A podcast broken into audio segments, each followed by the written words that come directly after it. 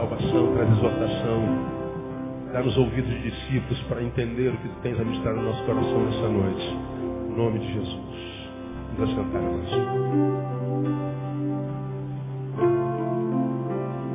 Mateus capítulo 11.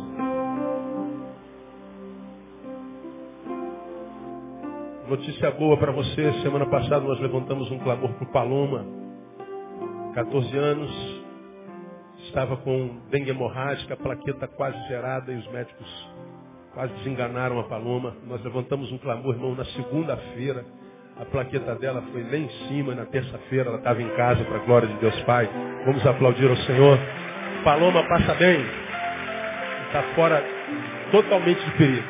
Louvado seja o nome do Senhor por isso pais dela estiveram aqui de manhã, ela não pôde vir, ela está de repouso absoluto, mas está em casa e fora de qualquer perigo. Nós louvamos ao Senhor porque Ele quem faz isso. Glória a Deus. Mateus capítulo 11. Ah, não, essa, não, não era essa a palavra que eu ministraria hoje. Hoje é mais um daqueles domingos nos quais o Senhor manda eu mudar a palavra, me manda mudar a palavra. E essa palavra já ministrei aos irmãos algum tempo atrás.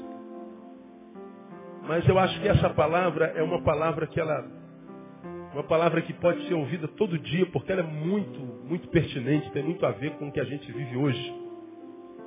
Tem muito a ver com a realidade da sociedade, da, da, de cada um de nós. E é um convite de Jesus para um grupo de gente específico mas me parece que esse grupo cada vez mais aumenta na terra, cada vez mais se avoluma e cresce em número. Que grupo é esse? Mateus 11, 28. Vinde a mim, todos os que estáis o quê? Cansados e oprimidos ou sobrecarregados, e eu vos aliviarei. Tomai sobre vós o meu jugo e aprendei de mim, que sou manso e humilde de coração. Conclua comigo. E achareis descanso para as vossas almas. Por quê? Porque o meu jugo é suave e o meu fardo é leve. Amém, amados? Um convite para um grupo específico. Que grupo é esse? Grupo dos cansados e sobrecarregados. Esse número de. Esse grupo aumenta ou não aumenta todo dia? É impressionante como os cansados e sobrecarregados aumentam todo dia. Eu estava falando de manhã no nosso sermão. Eu estava em Caldas Novas, ministrando quinta, sexta e sábado. No meio do meu sermão, ou no final dele, eu estava pregando sobre 34 de Salmos. Provar e ver que o Senhor é bom. E no final da minha ministração, um varão, era um congresso de homens, se levanta lá no fundo do salão. E ele começa a, a descarregar, colocar para fora suas dores. Mas ele falava com efusividade, com quase voracidade, contra Deus, porque eu estava falando, o Senhor é bom. Estava pregando sobre a bondade de Deus. E num rompante de angústia, ele começou a chorar, declarar, urrar, dizendo, não pode, não pode, Deus não é bom, se Deus fosse bom, não teria acontecido. Ele, ele, ele chegou no limite. Eu acho que ele vinha no silêncio durante muito tempo. Veio calado com a dor que ele foi, da qual ele foi vitimizada. E ele foi, digamos como Jesus, como ovelha, ao matadouro, mas não abriu a sua boca. Mas parece que lá ele chegou no limite e fez como Jesus, quando no limite chegou na cruz do Calvário. Deus meu, Deus meu. O que, que Jesus disse lá? Quem se lembra? Por que me desamparaste? Acho que ele viveu a mesma coisa, ele só não estava na cruz. Mas ele veio em silêncio. Mas como até Deus quando o homem mostra que tem limite, porque quando Jesus brada na cruz, Deus meu, Deus meu, por que me desamparaste? Ele simplesmente estava ensinando para mim e para você que todos nós temos limites. Mesmo que seja Deus, se tiver como homem, tem limites. E Jesus foi calado até onde pôde, mas chegou no momento que ele bradou. E como você já me ouviu pregar aqui, se algum de nós, alguns pastores, alguns presbíteros, alguns diáconos, alguns crentes mais santos que Jesus estivessem lá, ao pé da cruz, vendo Jesus gritando, Deus meu, Deus meu, por que me desamparaste? Algum de nós bateríamos no pé dele, Jesus, que isso? Parada é essa? Que mau testemunho é esse? Você pode falar que Deus te desamparou? O que é que essa gente vai pensar do Senhor? Cala a boca, pô. Mas Jesus não estava nem aí para o que estavam pensando dele, ele só estava vivendo a sua realidade. Qual a realidade? Que ele chegou no limite. Lá no sermão, aquele homem entrou no limite. E começou a murmurar contra Deus, blasfemar contra Deus, vociferar contra Deus. Tentaram impedi-lo de continuar gritando, falando. Falei, não, deixa eu falar. Parei e deixei ele falar. E ele gritava, ele gritava, ele gritava. Depois que ele cansou de gritar, ele entrou em choro compulsivo, convulsivo. Chorava, chorava, chorava, chorava. Chorava, chorava, chorava. De alívio, de frustração, de tristeza e agora de vergonha.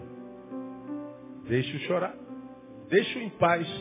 Como eu já ministrei aqui, deixe-o viver a sua crise em paz. Não o atormentem. Acabei de pregar, me sentei do lado dele, o salão esvaziou, nós fomos conversando. Esse homem tinha dois filhos, um filho matou o outro. Mas antes da morte do filho, muitas calamidades aconteceram e eu entendi a dor daquele homem claramente. Claramente. Botei no meu peito, bem mais velho que eu. E ele chorava como um bebê, como se fosse filho meu. Acho que ele tinha idade para ser meu pai. Não sei. Mas deitou no colo como um bebê, porque dentro de todo homem zarrão há um bebê que precisa de colo de quando em vez. Que precisa de alguém que lhe troca a fralda, de alguém que lhe ajude ou lhe reensine a andar de novo. Porque há dores que quebram as nossas pernas. E a gente desaprende a viver, a gente desaprende a andar. Eu voltei estarrecido para a história daquele homem. Um filho discutindo com outro, aquela discussão de irmãos que todos nós temos. Você tem dois filhos, sabe o que eu estou falando?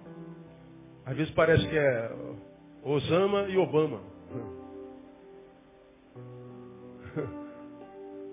Meu Deus, vocês são irmãos, vocês não são terrorista e americano, não. Mas irmãos brigam, não é verdade? Só que numa, no momento desse briga de irmão de ira, um foi, pegou a arma e atirou no irmão. Quando ele viu o irmão caindo em poça de sangue, ele se desesperou. Besteira que eu fiz, meu Deus, meu Deus. Eles se amavam, amigos. E ele mesmo pegou o irmão, levou para o hospital, o irmão faleceu. E ele tentou se matar também. E o pai ficou desesperado, foi, acabou a família. Acabou. E quando calamidades acontecem na nossa vida, a gente tende a culpar alguém. Que bom que Deus existe, então a gente culpa Ele. Onde é que Deus está? Eu estava pregando sobre provar e ver que o Senhor é bom. E lembrei aos irmãos de uma vez que eu preguei essa palavra, alguém me interpelou, disse assim, pastor, há controvérsia nessa palavra, o Senhor é bom. Porque declarar o senhorio de alguém que é bom Criador de todas as coisas, ver as coisas que ele criou como está, ou das duas uma, se ele é Senhor, ele não é bom, se ele é bom, ele não é Senhor. Porque se ele é Senhor, ele coordena, ele controla, ele tem domínio sobre todas as coisas. Mas quando eu olho para o que está no mundo que ele criou, parece que o negócio está completamente perdido, está totalmente perdido. Então se ele é Senhor e bom, isso tinha que estar controlado. Então, se ele é bom, então ele não é Senhor, porque ele não controla nada, aparentemente. E se ele é bom, ele não é Senhor.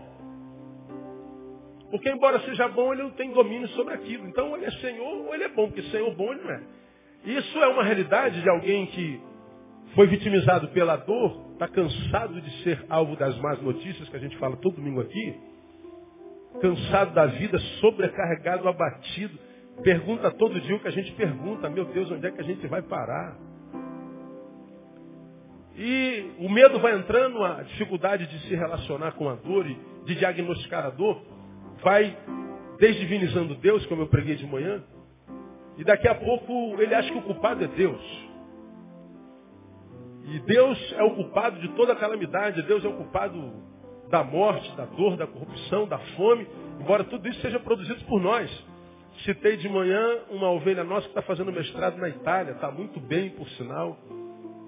E ela, numa das suas aulas, numa das suas é, é, ministrações, alguém disse que não acreditava em Deus, porque ela citou Deus, porque tinha muita fome na terra. E Deus é o culpado. Se Deus fosse bom, não havia fome na terra. A Cíntia falou assim, ah, não, Deus não é o culpado pela fome da terra. Há fome na terra porque há pessoas que têm dois pães e não compartilham. O culpado da fome na terra não é Deus, é o homem que tem demais. Então não culpe Deus pelas nossas mazelas. O que nós vemos na sociedade foi criado por nós. Nós formamos isso que está aí. Como nós criamos esse monstro social, esse monstro social está se levantando contra nós. Nós criamos, alimentamos um monstro que no início era um, gatinho, agora é um monstro gigantesco, é um Godzilla, que está fazendo a gente de alimento, está nos devorando. Sendo devorados pela história, sendo devorados pela sociedade. O sentimento que rege essa sociedade é o medo. Vamos fugir, ué. Vamos esconder, claro. Mas Deus não tem nada a ver com isso. Agora, ninguém consegue fugir o tempo inteiro, correr o tempo inteiro, isso cansa, a gente está cansado. O cansaço é a marca dessa sociedade. Por isso que eu acho que essa palavra ela é pertinente. O número de cansados, de sobrecarregados, aumenta todo dia. Impressionante, difícil a gente encontrar com gente que está bem. Difícil é encontrar com alguém que esbarre na gente, dê boa notícia. E como é que você está? Fala assim, rapaz, você não sabe o que aconteceu. Foi uma benção, olha, o cara te surpreenda com boa notícia, mas toda vez que tu esbarra com alguém, a notícia é sempre a mesma. Diz, meu Deus, tem alguém saudável ainda. Isso vai gerando um monte de coisa. E aí, ministrar sobre cansaço, portanto, para mim é sempre pertinente. Se eu pregar isso aqui amanhã de novo, vai ter alguém para ouvir esse negócio. E eu acho que, como essa palavra não era que eu tinha preparado para outra, a outra está lá no gabinete, no gabinete Deus mandou ministrar essa palavra, eu tenho certeza que no meio dessa multidão, mil e tantas pessoas, Deus trouxe nem que fosse uma pessoa que já está no limite, não está aguentando mais. Que já decidiu pegar aquele balde que está na tua frente há muito tempo, escrito chute-me, e você decidiu, dessa vez vai. Vou chutar mesmo. Então a primeira coisa que eu digo para você nessa noite, Deus está dando uma declaração de amor para alguém aqui nesse lugar. E esse alguém pode ser você. Diga assim para alguém que está do seu lado, Deus te ama, irmão, e muitos.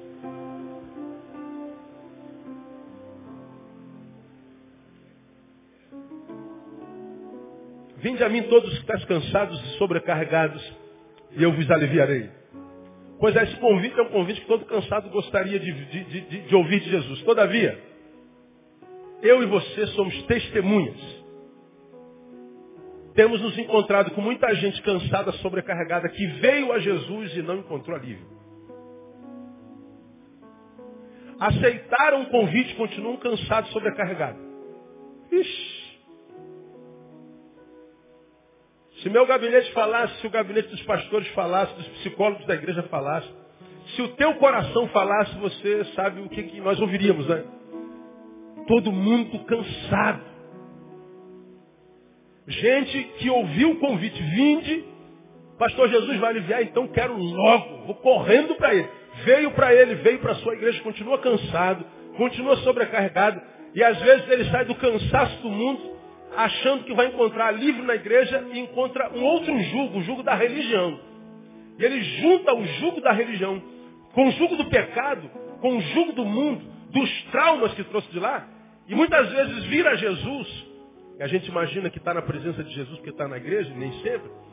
O fardo se torna mais pesado ainda. E aí ele tende a acreditar que Jesus é mentiroso, que a sua palavra não é verdade. Porque ele estava mal longe de Deus, achou que se aproximando de Deus estaria melhor. Ele estava cansado, sobrecarregado, desesperado, no limite, querendo se matar.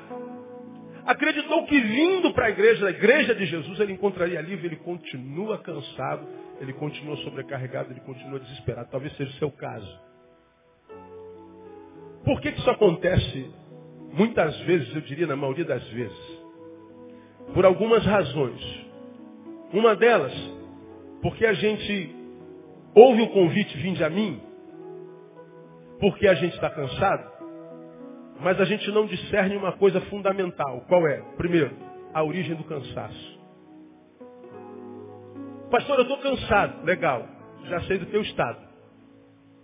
Vamos ampliar o discurso? Cansado de quê? Cansado aonde? Em qual área da sua vida? O que, é que te cansou? Especifique. Diga o nome da coisa. Qual a origem? Nem sempre a gente para para pensar nisso. A gente diz, estou cansado e pronto. Cansado, a gente vai se retirando. Ah, hoje não, não estou afim, oh, desculpe. Porque o cansaço, como você aprendeu, é um ladrão. O cansaço rouba a gente da gente de tal forma que a gente não tem força para estar com os da gente. O cansaço é um ladrão que nos impossibilita de. Tem gente que você ama, te convida, vamos lá jantar. Eu estou cansado, não vai jantar, não comunga. Olha, nós vamos passear, vamos lá, não estou cansado, não se diverte.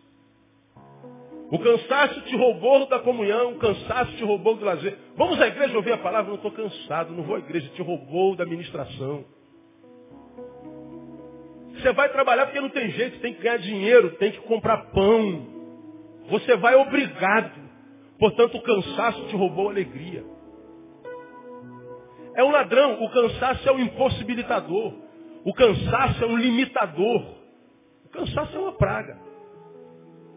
E a gente nem sempre passa é, é, é, tempo tentando entender o cansaço e nós deveríamos ter cuidado, maior cuidado com o nosso cansaço, porque nós estamos, quando cansados, carregando um ladrão, estamos dentro de nós carregando um limitador, carregando um, um, um roubador, carregando um impossibilitador. E a vida, ela vai sendo cerceada a nós, vai sendo roubada de nós, porque esse ladrão vai nos roubando de nós. E o que sobra para nós por causa do cansaço é um resto. E a nossa vida vai sendo assim, uma vida de restos. Quem se alimenta de resto não tem saúde jamais. Quem vive só o restinho que sobra de si não vai ser feliz nunca. Então o cansaço não é brincadeira. Agora, por que, que muitos vêm a Jesus buscando cansaço e não encontram? Porque não sabem a origem do cansaço. Nunca parou para pensar nisso. Eu tenho me encontrado com gente que está cansada, pastor, eu estou cansado, eu estou no limite, pastor, eu, tô, eu, eu, eu, sou um vulcão que eu vou entrar em erupção. E às vezes eu estou ouvindo aquela pessoa desabafando, como aquele senhor lá no Congresso. Pastor, eu estou desesperado, eu estou mal, eu vou, eu vou explodir e tal. Quando ele para de falar, eu pergunto, está cansado de quê? Do que, que você está cansado? Ah, eu estou cansado da vida. Com a vida é muito, muita coisa. Vamos tentar particularizar. O que da vida que te cansou? Ah, pastor, eu, eu não sei, pastor, eu estou. Pois é, esse é o problema, vai continuar cansado. Porque, vamos supor, você está cansado, eu posso falar assim para você, durma oito horas por dia essa semana. Não vamos abençoar você, durma dez. Bom, se teu cansaço não for físico, você pode dormir 30, pode hibernar igual um urso, seis meses, que quando você acordar, vai acordar como? Cansado, você já não passou por isso? Você dorme, entra em coma, vira um monstro à noite. De manhã você acorda, como é que você acorda? Cansado, meu. Você acorda, parece que dormiu debaixo de três sacos de cimento, que você não consegue nem se mexer. Bom, então, teu cansaço não é físico, então não adianta dormir. Pastor, eu estou cansado da minha família, eu não aguento mais aquela mulher, aquele marido, aqueles filhos, eu queria capeta aqueles meus filhos, pastor. Eu não aguento mais aquelas, aquelas criaturas. Aí você vai, abandona a família. E aí, longe da família, você se encontra com a solidão. E lá na solidão você diz assim, eu era feliz, diga. E não sabia. achou que o cansaço era na família. Pastor, eu estou cansado do meu trabalho. Não aguento mais aquele chefe, não aguento mais aquela gente. Eu sonhei em passar naquele concurso, chegar naquele lugar. Agora eu estou naquele lugar, não aguento mais aquela corda de gente do diabo. Vou largar, vou pedir demissão. Aí pediu demissão. Aí começa a chegar as contas. Mais contas. Quando você ouve assim, correio. Ai, o sangue de Jesus tem poder. Porque correio não traz notícia boa, mas só traz conta para a gente pagar. Tu ouviu lá embaixo, o correio? E vai clamando pelo sangue, irmão. Porque quando a notícia não é tão ruim, ele bota dentro da caixinha. Agora, quando ele diz correio, sai de baixo. É cobrança. Aí você vai dizer, depois que largou o emprego, eu era feliz. Onde é que está o cansaço? Eu me encontro com gente cansada todo dia. E que não consegue descansar nunca. Por que, que não consegue? Porque não sabe a origem do cansaço. Portanto, veja o convite de Jesus. A primeira frase do versículo 28. Ele diz assim, Vinde a mim todos. Todos quem? Os que estáis o quê? Cansados e oprimidos, sobrecargados. E eu vos aliviarei. Veja a última frase do versículo 29.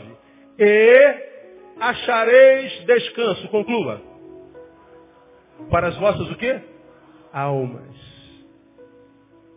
O convite fala de gente cansada e especifica onde está o cansaço. Onde é que está o cansaço?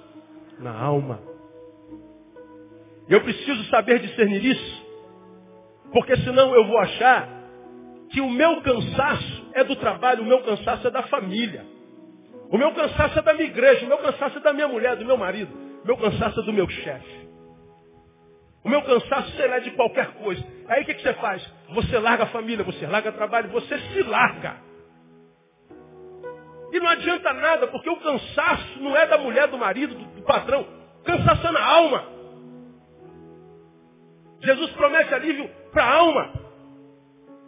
A casa, a família, é o lugar onde o cansaço desemboca.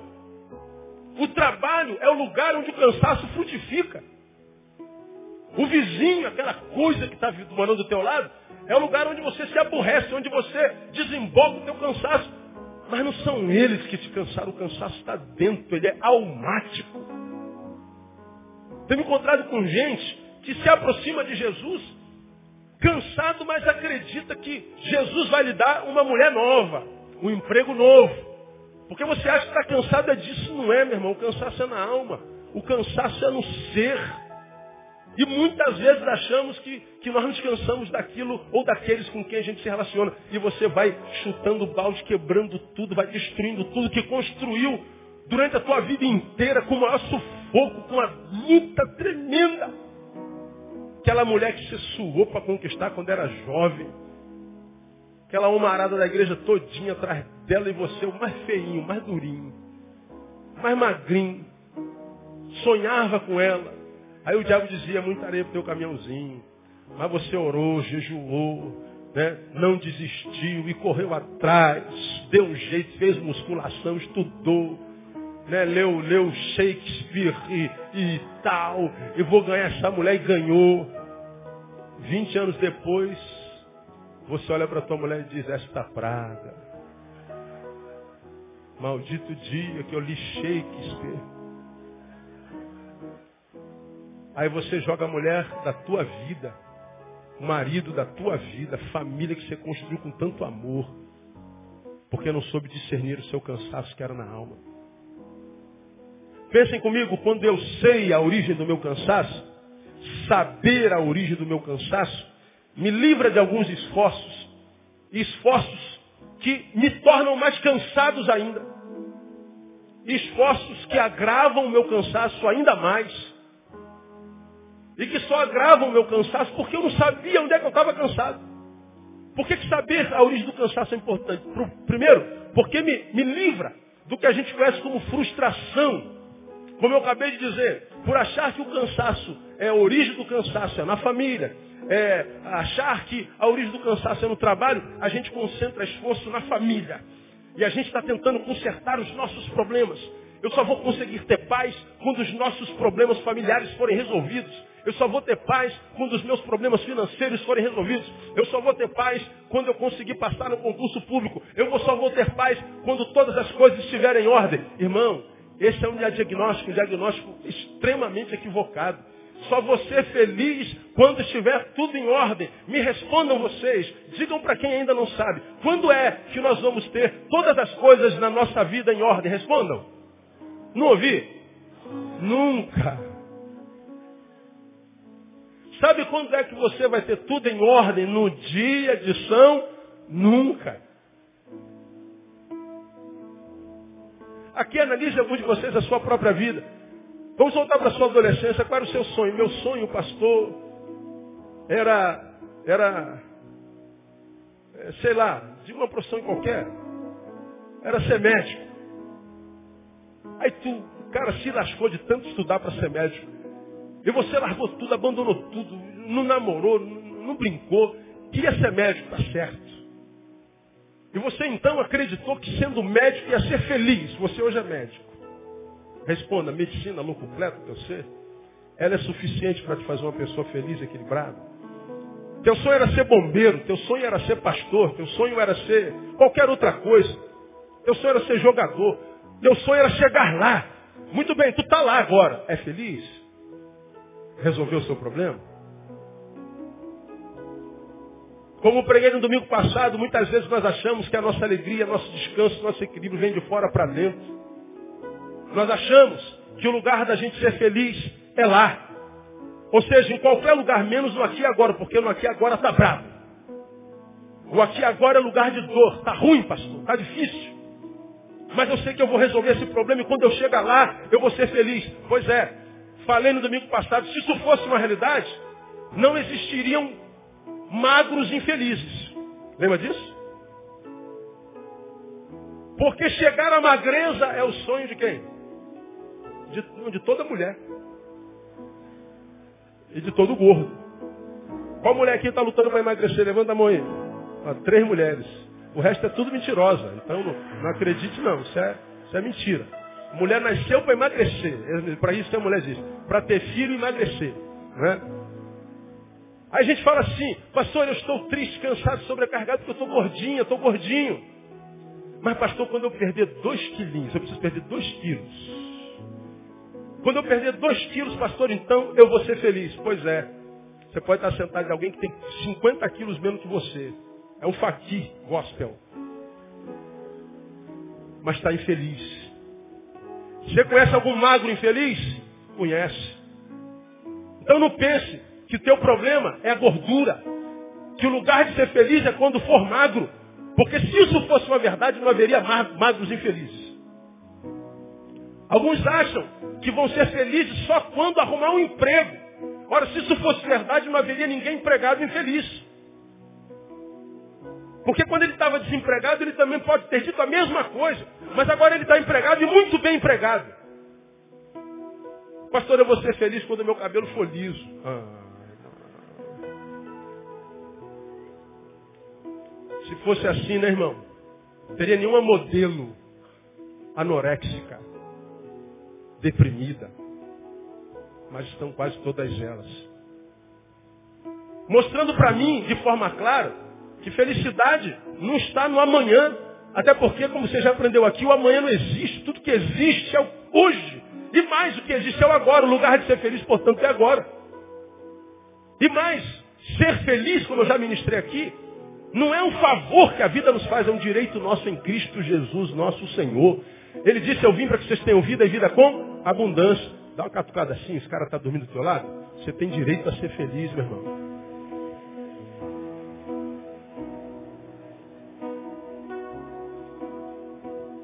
Mas por que não é, pastor?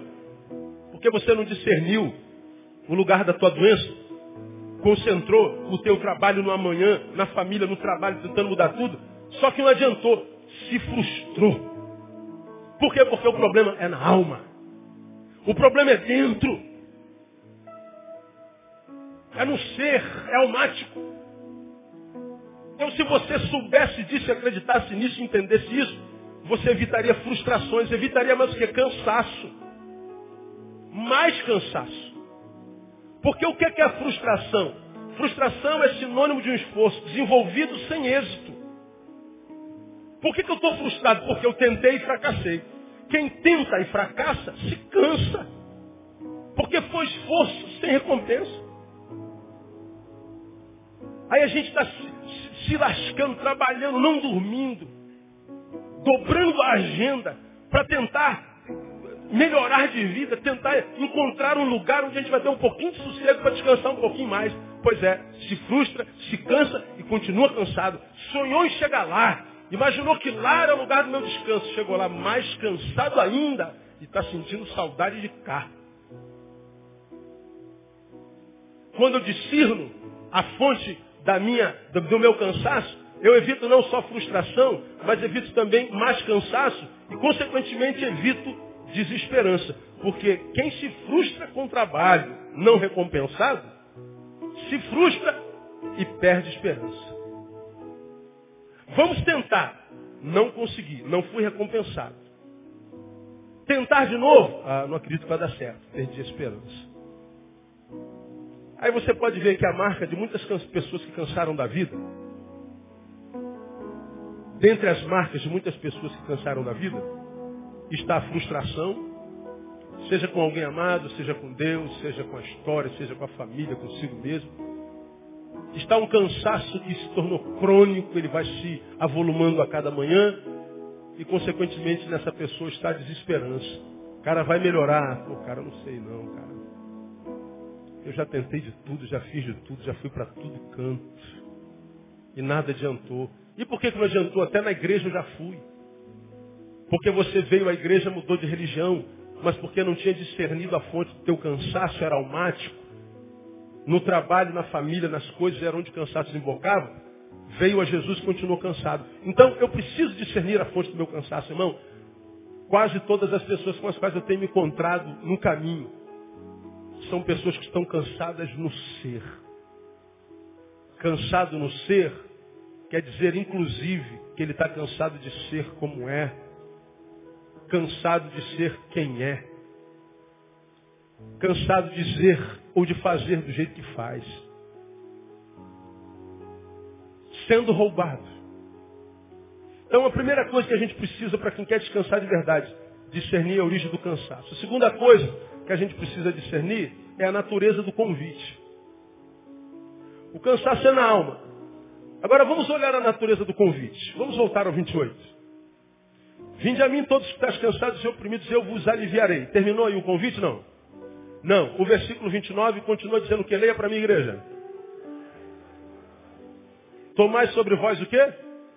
O meu jugo. O que mais? E aprender de mim. Olha aí, o convite termina aí. O convite não termina aí. Vinde, cansado e sobrecarregado, eu vos aliviarei. Não, não, não terminou aí. O convite continua. Vinde, tomem jugo e aprendam. Aí vocês vão saber que eu sou manso, sou humilde. E se vocês virem, tomarem o jugo, aprenderem, aí então vocês encontrarão o quê? Descanso para vossas almas. A gente acha que basta vir a Jesus. Legal. Um terço do convite já foi aceito. Mas um terço não basta. Então, é vir e tomar um jugo. Lembra o que é jugo? Quem é da roça aí sabe muito bem jugo. Antigamente havia aquelas carroças de boi, no interior ainda tem muito. As vozes botavam dois bois, quatro bois para puxar aquela carroça pesada. E como é que unia um boi ao outro? Colocava um jugo no pescoço do boi que unia ao outro, que o mantinha de cabeça baixa e que o fazia puxar. Aquele jugo geralmente era de uma madeira pesada, peroba braba. Jesus fala assim, você que está cansado e descobriu que teu cansaço é na alma, vinde a mim. Agora não venha a mim pensando que o que eu tenho para você é uma rede de praia entre dois coqueiros com uma varoa ou um varão musculoso, uma varoa musculosa, com um, um abanador te abanando e perguntando, amado mestre, quer tomar alguma coisa? E você dizendo, me traz uma aguinha de coco, por favor. Não é isso que Jesus está propondo. Jesus está propondo o seguinte, está cansado? Sim. Quer descansar? Quero. Então vem, pegue no jugo. Pô, não, peraí, Senhor. Como é que eu vou descansar com o jugo no lombo? Aí ele fala assim, filho, por que, que você acha que você está cansado? O que, que você acha que você tem no lombo nesse exato momento? O que, que você acha que está te fazendo na curvada? O que, que você acha que te roubou a esperança? Que te frustrou? Você acha que não é julgo? Você acha que viver não é carregar um julgo? Você acha que ligar a televisão não é colocar um jugo na cabeça, ver desgraça o tempo inteiro? Você acha que ver o nosso salário terminando na metade do mês, o resto do mês vivendo pela fé, muitas vezes quase que humilhantemente não é carregar um jugo? Investir numa família e ver tua família indo por água abaixo, da noite para o dia, você acha que não é carregar um jugo? Você acha que andar no transporte de cidade do Rio de Janeiro não é carregar um jugo? Você acha, irmão, que o que a gente vê na cidade, na sociedade, essa injustiça, essa desgraça toda, essa quantidade de mais informações que vamos adoecendo por dentro, você acha que a gente está sendo curvado porque é o jugo do mundo, é o jugo da sociedade produtora de pecado, que produzem monstros que nos consomem. Nós estamos carregando o jugo do pecado. Jesus está dizendo, olha, você está sendo convidado a vir e trocar de jugo, porque o meu jugo é suave e o meu fardo é leve. O que ele está dizendo é para você não tirar umas férias lá em Arraial do Cabo. É para você trocar de Senhor. Ele não está dizendo que é para tirar você de onde está e levar para outro lugar. Não. É para mudar o modo de ir. Porque toda vez que a gente pensa em descanso, fecha o olho, descansar. A nossa mente produz logo praia, verde, mar, água de coco, sol. Ninguém pensa descansar temporal. Inundação, igual São Paulo. Ninguém pensa. Todo mundo pensa, vamos pensar no mais de descanso. Todo mundo vai desenhar um coqueirinho. Uma redinha balançando. Jesus está dizendo, esse é o cansaço que você idealizou. Mas esse cansaço seria, esse descanso seria muito pertinente se o teu cansaço fosse físico. Mas o teu cansaço não é físico. O teu cansaço é na alma. Portanto, o que você tem que mudar é o jeito de ir. O convite de Jesus é para vir tomar um jugo. O descanso na perspectiva de Deus não é inércia. Na perspectiva de Deus, o descanso é escola. Na perspectiva de Deus, o descanso é aprendizado. Vinde a mim, você que está cansado, toma o meu jugo e aprendei de mim. Ele está falando que o que descansa a alma não é a rede, é o conhecimento dele. O que descansa a alma, o que traz alívio, o que faz com que ele nos alivie, é quando nós deixamos de nos relacionar com ele na perspectiva de um Deus transcendente, longe, um Alá. E a gente então transforma ele num aqui, um Deus imanente, perto de nós com quem a gente se relaciona na qualidade de pai e filho. Não um domingo, tão somente, mas todo dia, dando-lhe glória e vivendo para a sua glória. E você vai ver, o bagulho pode ficar doido, mas você vai encontrar descanso para a tua alma. Você vai ter aquilo que eu preguei de manhã. Vai viver a paz que excede todo entendimento. Vai ver todo mundo desesperado, vivendo no mesmo lugar que você, chutando balde. E você catando balde, todo mundo dizendo, não desista, irmão. Porque você já aprendeu que o desespero é o fruto da incapacidade de esperar. Quem não espera, se desespera. Então o que Jesus está dizendo, que descanso para ele, não é combatido, se ele é na alma, por rede, mas por escola. Cansaço não se vence com descanso, se vence com eficiência. Cansaço não se vence por não fazer nada, porque até não fazer nada cansa. Quantas vezes, irmãos, a gente está tão desocupado, cara, não estou aguentando ficar sem fazer nada mais.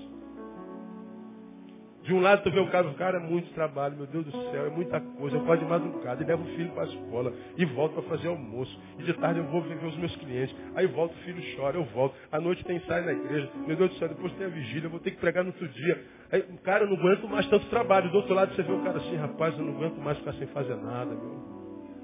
Queria tanto fazer alguma coisa, porque, rapaz, eu estou desesperado, estou em depressão, porque eu não aguento mais fazer nada. Pois é, fazer muito cansa, não fazer nada cansa. Porque o cansaço não é no corpo, é na alma. Você tira férias no campo, passa 15 dias no campo, cara, não aguento mais ver bicho, não aguento mais ver grama verde. Pelo amor de Deus, vamos pro mar. Aí tu vai pro mar, fica 10 dias, meu Deus, não aguento mais essa água salgada, o sangue de Jesus tem poder, cara, uma água doce, pelo amor de Deus. A gente está sempre cansado, cara. É porque o cansaço é na alma. E a gente vê esse cansaço com eficiência. Lembre que o cansaço é na alma. Isso quer dizer que não dá para descansar numa rede. Só é possível aprendendo um modo mais eficiente de tratar esse cansaço e uma forma diferente de ir. Na função pastoral, irmãos, nós somos tentados a sermos transformados super-homens. Primeiro por causa da pressão do cargo e que a gente lida com gente sobre quem a gente está, mas a gente não tem patente como gemadas para dar uma ordem, o cara dizer, me obedeça seu pastor. Me obedecer por quê? Ninguém é obrigado a obedecer pastor. E as pessoas geralmente veem a gente como representante de Deus na terra, toda desgraça que acontece, que ele é homem de Deus, ele vai responder em nome de Deus. E a gente não tem resposta para tudo. Mas muitas vezes, por causa da pressão, nós somos tentados a trabalhar 24 horas por dia. E no início, se eu ficasse em casa na hora do almoço, 20 minutos depois de ter acabado de vaziar o prato, para ver um jornal, eu me sentia culpado tanta coisa para fazer, meu Deus, tanta ovelha para visitar, tanta gente para salvar. Bom, não tem tempo de cafezinho, não. Larga não tem, tem que trabalhar. É, quanto mais eu trabalhava, mais gente se perdia. Quanto mais eu trabalhava, mais gente vazava. O Espírito Santo falou para mim, Neil, você não precisa morrer por gente por quem eu já morri. Eu já morri por eles. Você tem que viver por eles. Você tem que ter saúde, você tem que cuidar de si para depois cuidar do outro.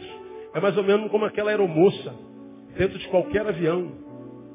Atenção, senhores passageiros, atentem para a, as dicas aí da nossa aeromoça, eu não sei exatamente o que eles dizem. Em caso de despressurização, cairá a máscara. Aí ela faz o sinalzinho. E, e, quando ela cair em caso de pressurização, se você estiver sentado do lado de uma criança, primeiro ponha em você, depois ponha na criança. Por quê? Que isso, moça? Tem que ser a criancinha.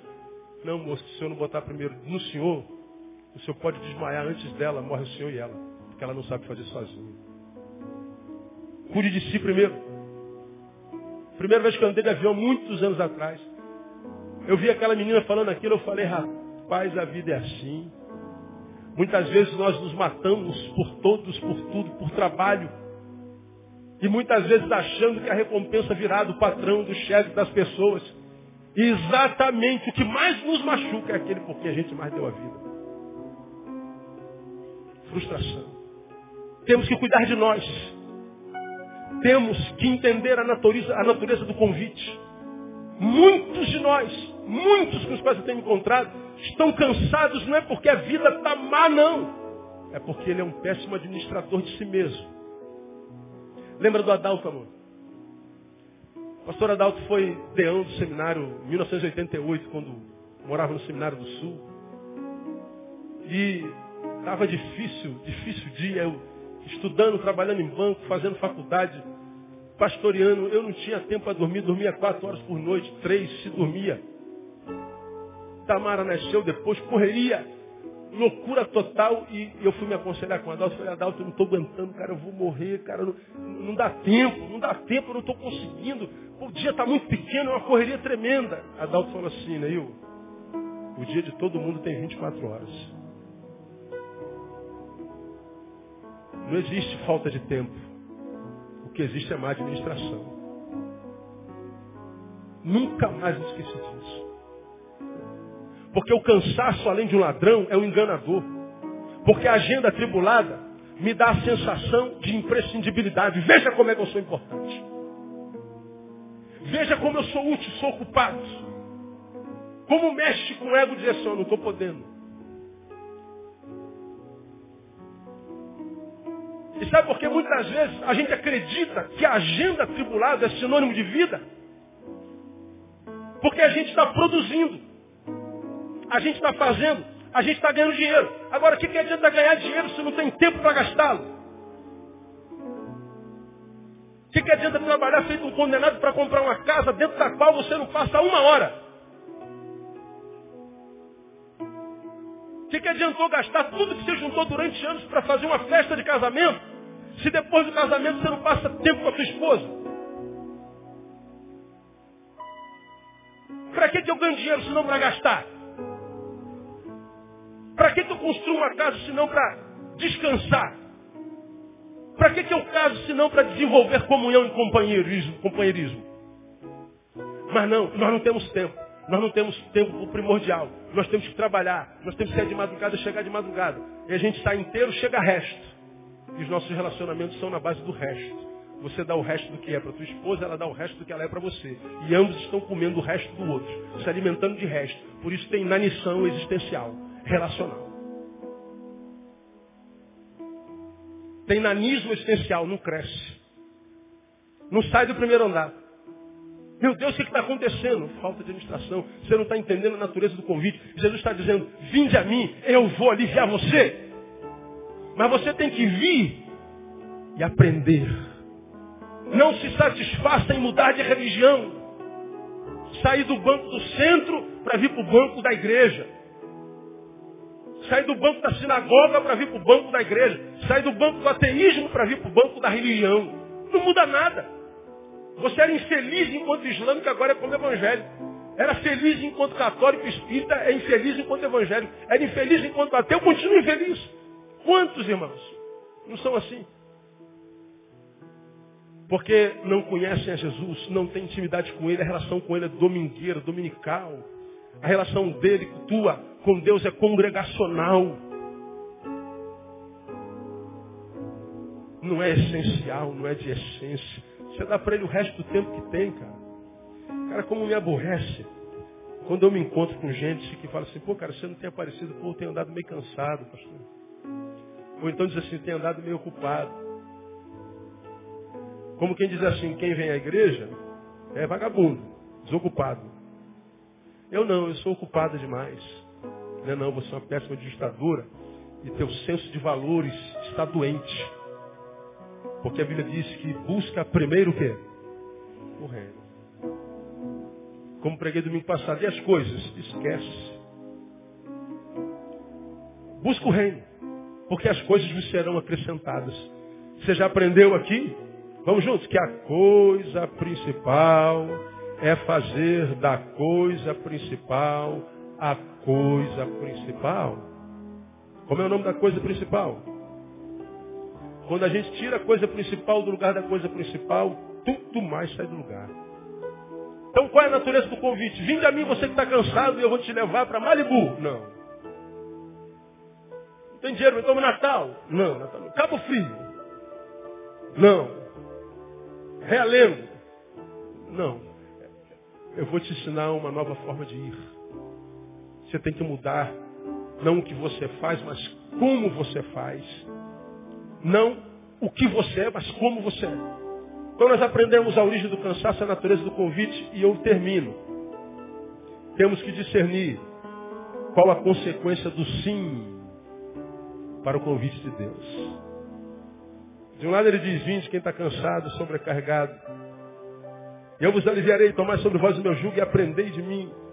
Sou manso e humilde de coração, e aí vem, e encontrareis descanso para as vossas almas. Ele está falando de uma vida restaurada, de uma vida liberta do ladrão,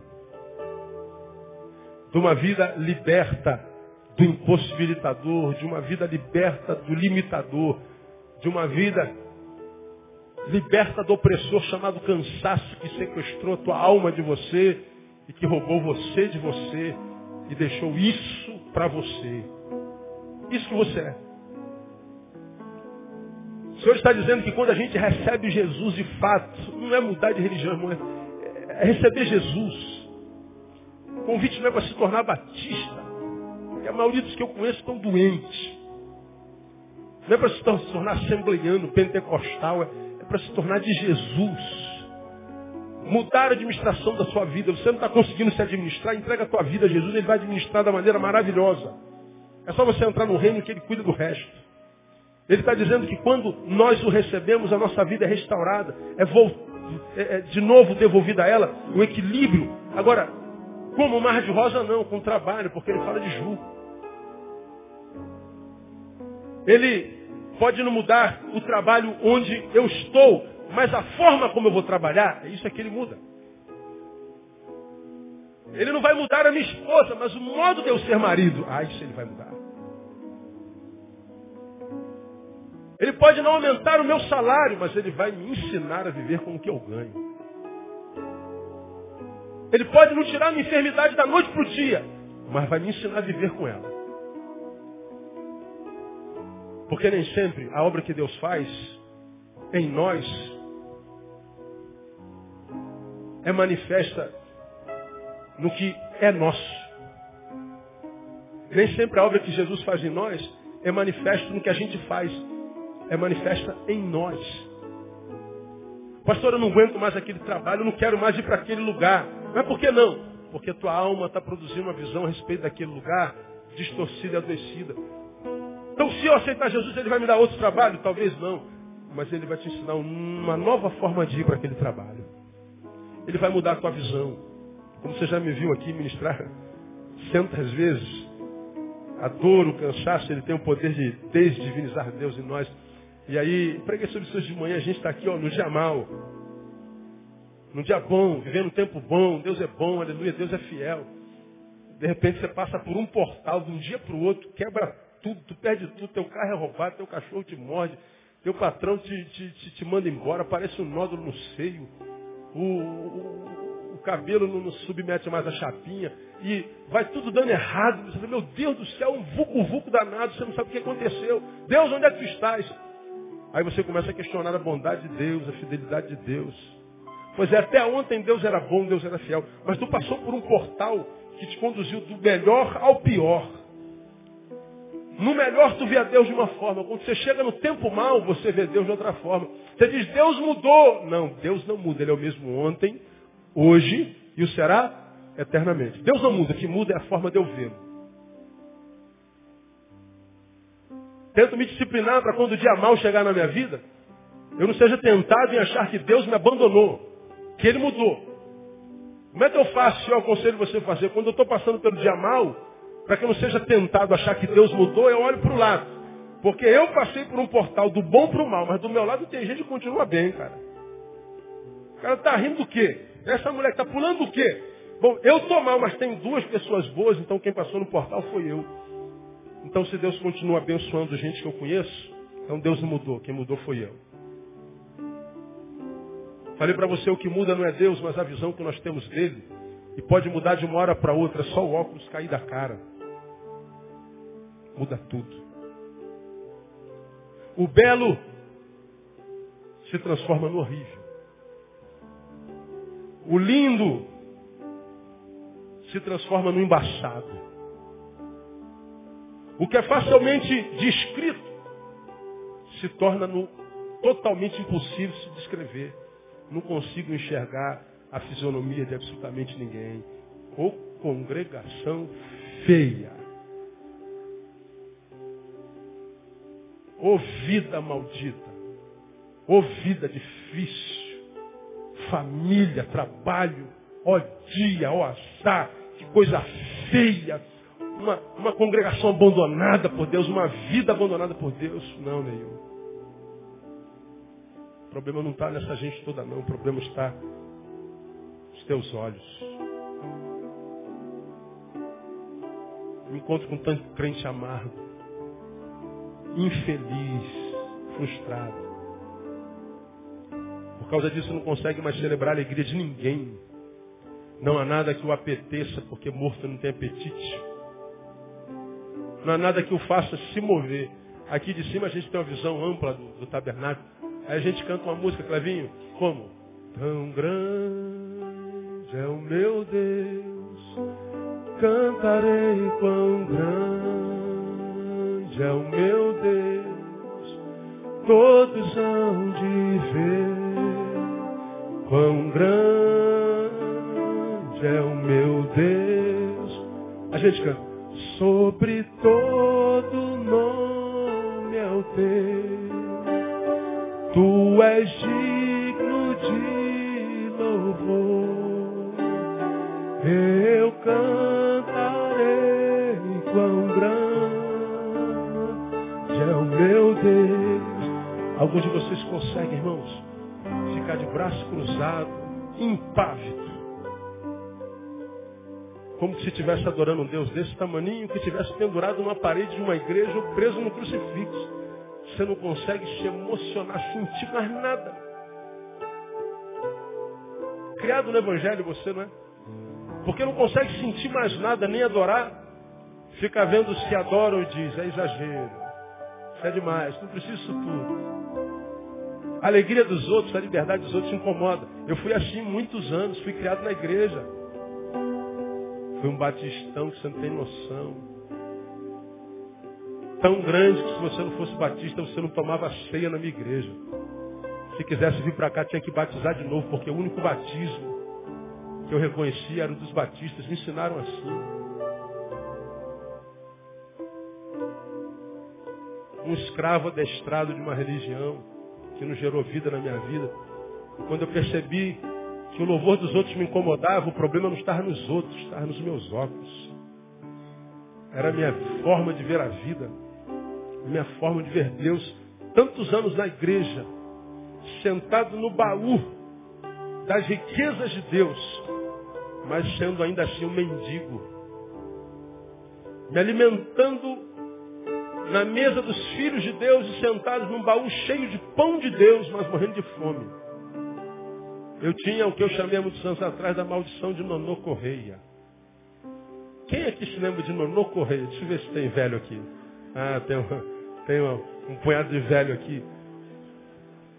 Nono Correia era o personagem de uma novela que deu na década de 80, se eu não me engano. Miserável, ele tinha corrente na geladeira. Ele contava os grãos de feijão quando sentava à mesa, arroz. Botava medida no copo de água, não podia. O miserável, era um pão duro miserável. Quando todo mundo saía, ele apertava um botão no quarto dele que tinha uma passagem secreta e tinha joias, ouros, prata. Ele fechava aquilo e ficava abraçando ouro, a prata, minha joia querida, eu te amo. O miserável passava fome sendo extremamente rico. Tem um monte de filhos de Deus que é assim. Passa fome existencial, sendo filho de um pai totalmente rico. Você está cansado. E Jesus está dizendo assim, vinde a mim. Termino dizendo que eu mais gosto desse texto. Nós aprendemos primeiro a origem do convite. Nós aprendemos a origem do cansaço, nós aprendemos a natureza do convite, aprendemos a consequência do sim ao convite, vida equilibrada, e aprendemos o gosto de Jesus. Que bom que Jesus é totalmente diferente da gente, não é verdade? Porque a gente gosta de lidar com os poderosos, com os vencedores, com os atletas musculosos. Jesus fala assim, não, meu negócio é com gente cansada. Eu quero lidar com gente com quem ninguém quer lidar. Eu quero estar com gente com quem ninguém quer estar. Eu quero estar com gente cuja companhia naquele instante é desagradável. Porque quando a gente está cansado demais, eu falo assim, cara, eu não vou ser uma boa companhia. E não é mesmo. A gente não consegue celebrar a alegria de ninguém. E aí Jesus fala assim, ninguém te quer, nem você, não é mesmo? Nem você se aguenta. Pois é, eu estou doidinho por você. Eu estou apaixonado por você e não aguento ver você cansado desse jeito, sofrendo desse jeito. Com a tua alma pesada, de forma que você já não consegue nem mais andar direito, anda curvado. Ele está dizendo, é você que eu estou convidando. É você que eu quero atrair a mim. Porque Jesus diria para você que quando eu olho para você, eu não olho o que você é eu olho o que você pode vir a ser. E na cabeça de Deus, perdedor, você é um grande campeão. Porque você vem a Ele e descansa. E descansado você volta para o ringue. E no ringue descansado, na presença de Jesus, inimigo, sai de baixo. Porque a vitória é nossa. pelo sangue do Cordeiro. Aquele que diz para você, vem para cá. Se você está cansado e sobrecarregado, eu quero aliviar você. Deus abençoe você com essa palavra e que você aceite esse convite nessa noite em nome de Jesus. Vamos aplaudir o Senhor.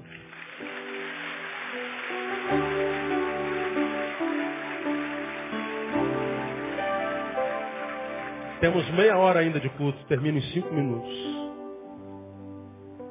Imagine que Jesus está aqui nesse lugar. A sua imaginação não é imaginação, ele está aqui nesse lugar. Porque ele disse que estaria onde houvesse dois ou três reunidos no nome dele. Quantos estão aqui no nome de Jesus? Somos mais de três, ele está aqui. Posso ouvir um glória aí? Então ele está fazendo esse convite para você nesse exato momento. Nós vamos cantar essa canção. Enquanto cantamos, pastor, eu estou muito cansado. E eu sei que meu cansaço é na alma, eu quero, eu quero entregar minha vida a Jesus nessa noite. Eu quero aceitar o convite, eu quero dizer assim, Senhor, eis-me aqui, eu estou aqui. Eu não aguento mais ser como eu sou, ir como estou indo. Me ajuda. Alivia minha alma, alivia minha carga. Quem sabe, qual aquele homem de Caldas Novas. Impressionante, irmãos, como no início da fala daquele homem havia amargura e depois da conversa, um diálogo de uma hora, duas, havia brilho nos olhos. Porque uma palavra de Deus pode mudar a tua história. Uma palavra. E a palavra de Deus hoje foi quase uma hora. E Ele está dizendo, vinde a mim você que está cansado. Eu quero convidar você a se colocar de pé. E se essa palavra foi com você e você quer entregar-se a Jesus, entregar sua alma a Ele, Enquanto cantamos, sabe o seu lugar? Vem aqui na frente, nós vamos orar logo após. Vamos ficar todos em pé.